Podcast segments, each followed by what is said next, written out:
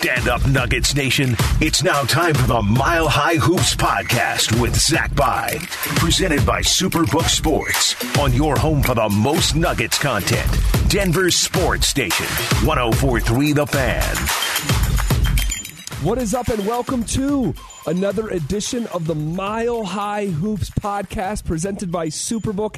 As always, I am your host, Zach Bye, and as always, I appreciate you spending a sliver of your busy day with me here on the podcast, reacting to another road win for the Denver Nuggets, 122 to 119 in comeback fashion in Indiana as the Pacers get dropped. You know, the Pacers were actually playing pretty good basketball, guys, and I know that. Um, maybe here in Denver or even um, around the league, the Pacers aren't you know widely talked about, kind of in the blind spot a little bit, um, if you will.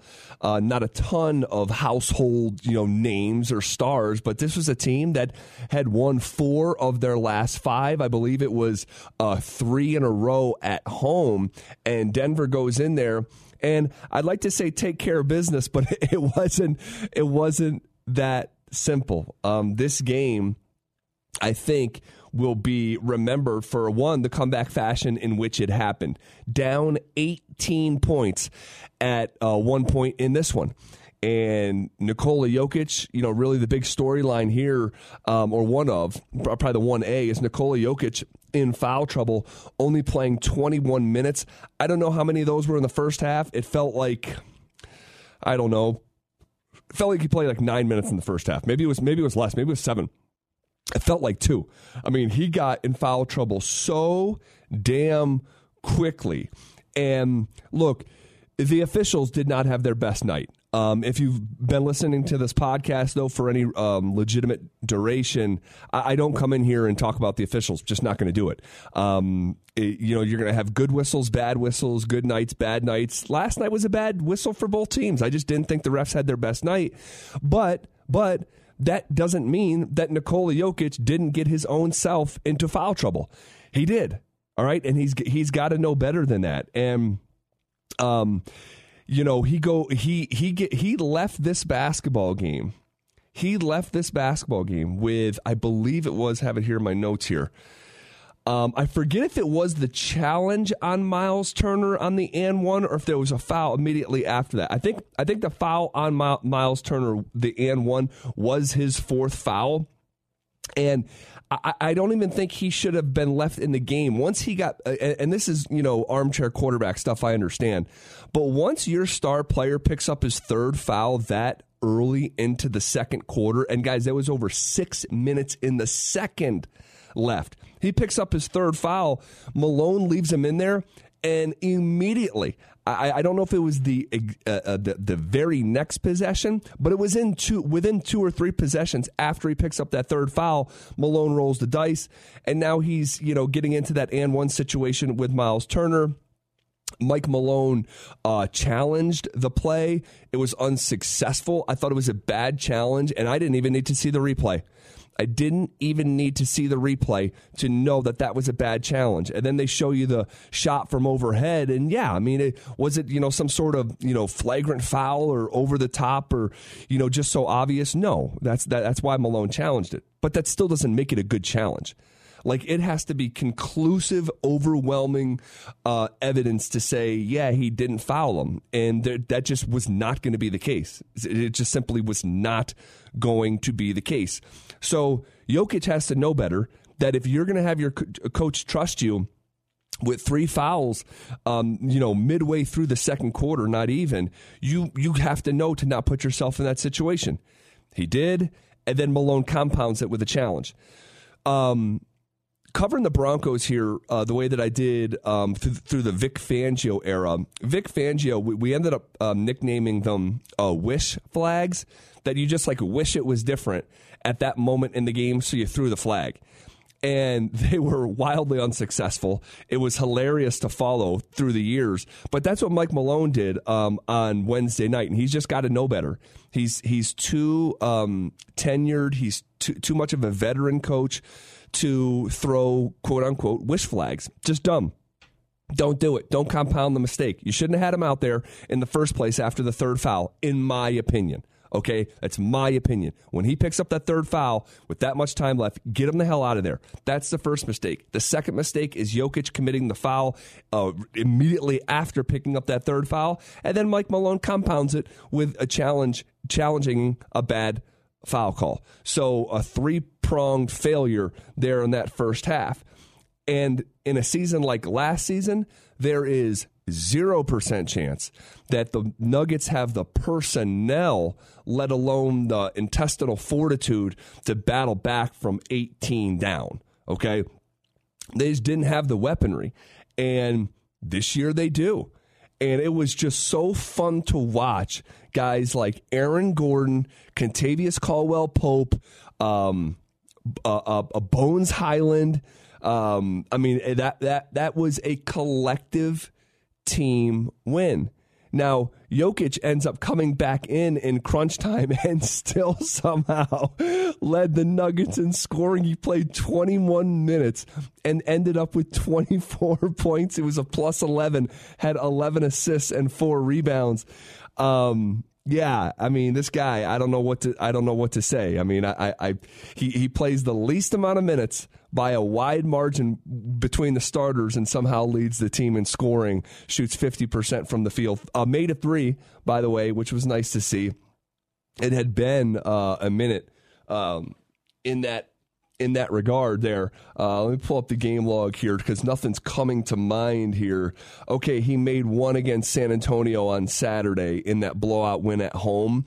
Um, but beyond that, Jokic has really struggled from three point range uh, this season. He's had games. Um, I remember the game last week. So I guess actually a week week ago uh, exactly from the time of recording, as it's Thursday morning, November tenth. Um, he didn't even take a three against Oklahoma City. Uh, it was a couple weeks back. He didn't even take a three against uh, Portland.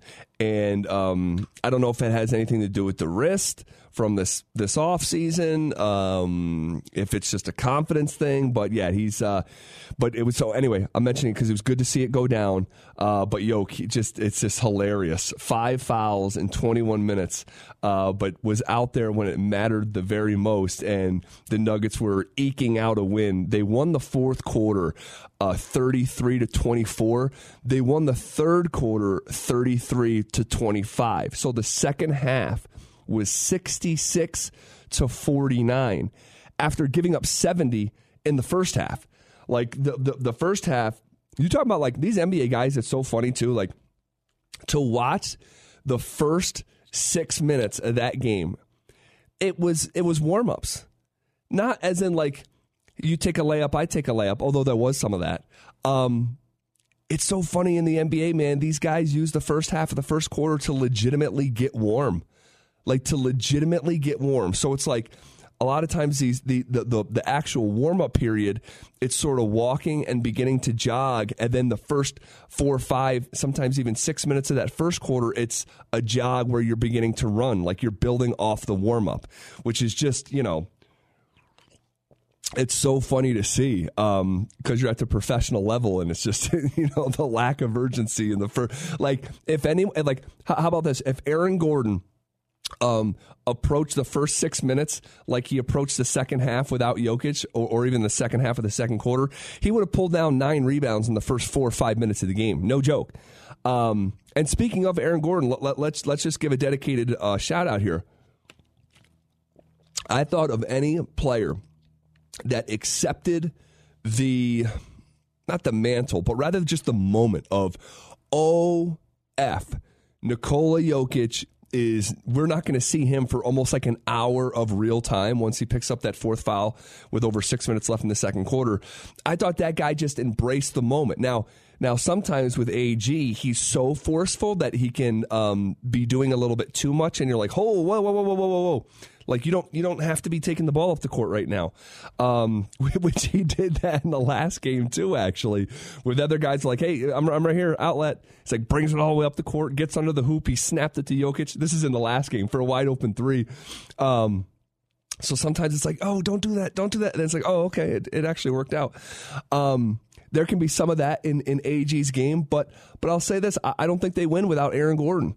I don't. He had a particular intensity on Wednesday night in Indiana and ends up producing uh, 18 points and 16 rebounds. Gosh, I thought it was 17 in my notes last night. ESPN.com's box score has it at 16 rebounds, but also six assists for Aaron Gordon, a steal. Um, getting to the free throw line. Like he he went seven of nine from the free throw line, and that's where Aaron Gordon like. He does have a package of moves um, that he's developed over time. He definitely did not have these coming out of Arizona, um, but he has this package of moves that can.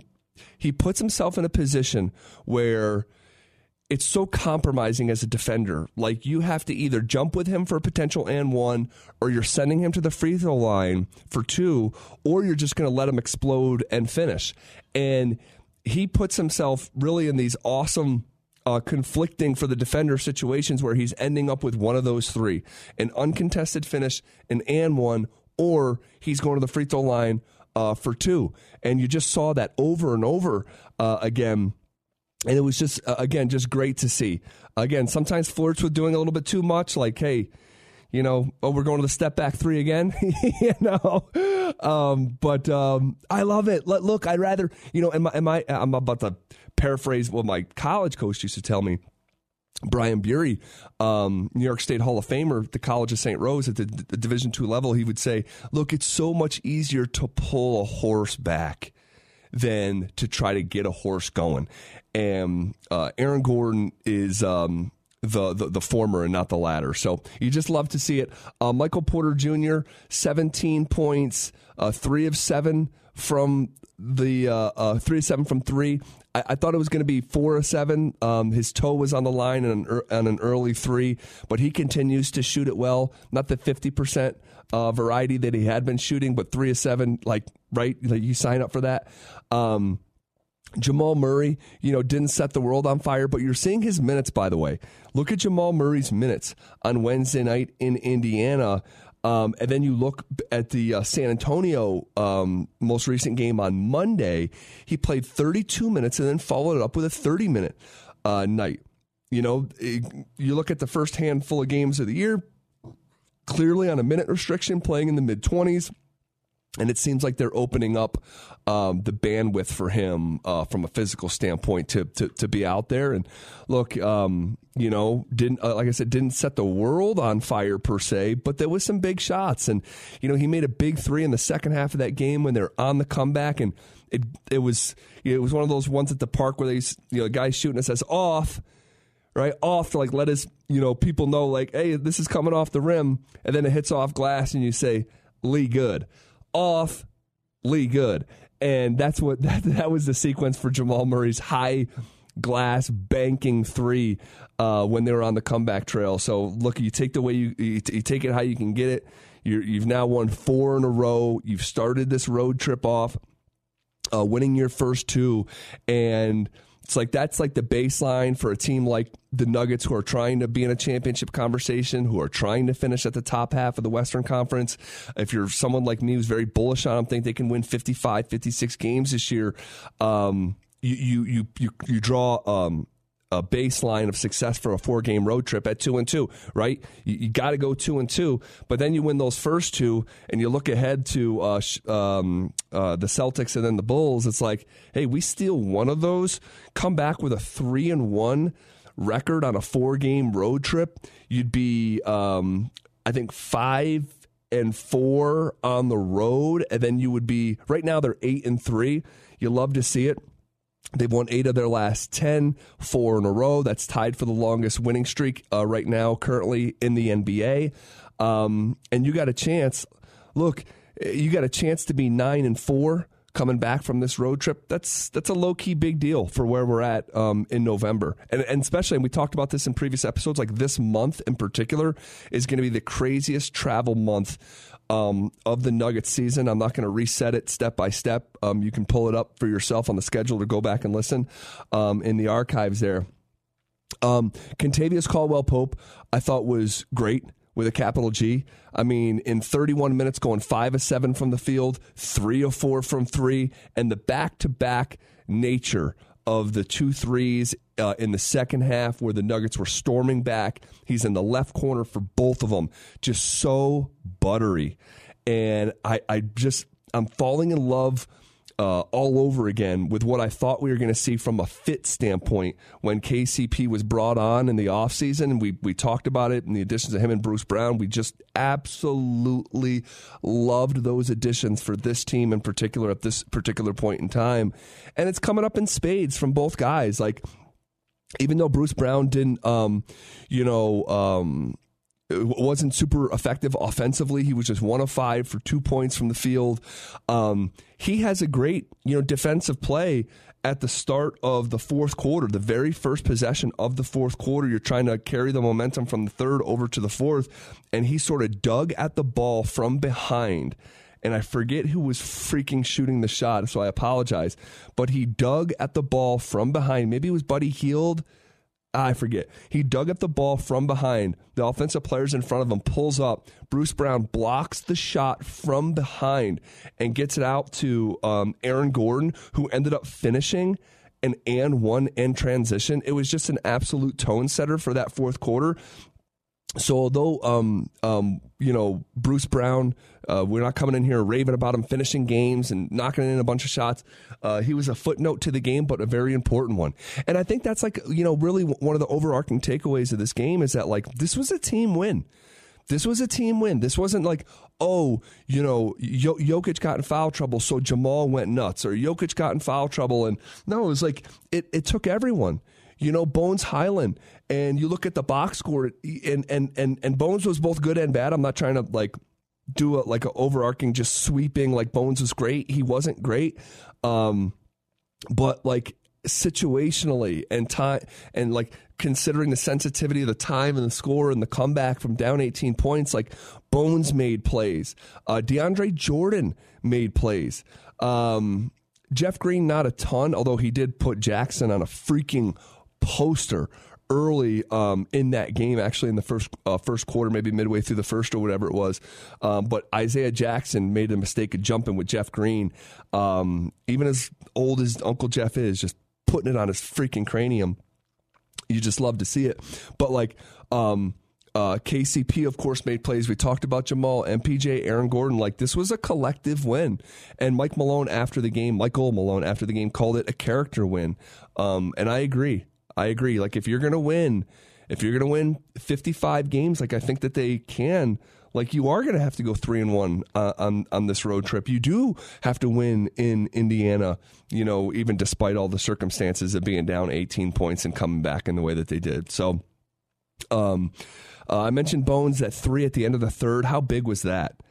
It wasn't quite a buzzer beater. There was like one second left, but that three made it 95 89. I thought that was one of the biggest shots of the night from Bones. And when he hit that, in my mind's eye, I said, "Oh!" And they got the big fella coming back in the in the fourth. Nuggets going to win this game. Nuggets are going to win this game, and they did. And uh, I just love it. 122, 119 in Indiana. Like I said, the Nuggets move to eight and three. They go to two and zero oh on this road trip. Um, they're they're perfect at home, so take care of business. Uh, we have, um, like I already said, it's the Celtics on Friday evening. Um, that's at five o'clock here locally in the Mountain Time Zone, so an early start there, followed by uh, a Sunday evening game in Chicago, and then they have a couple days off before they come back home on Wednesday and host the New York Knicks.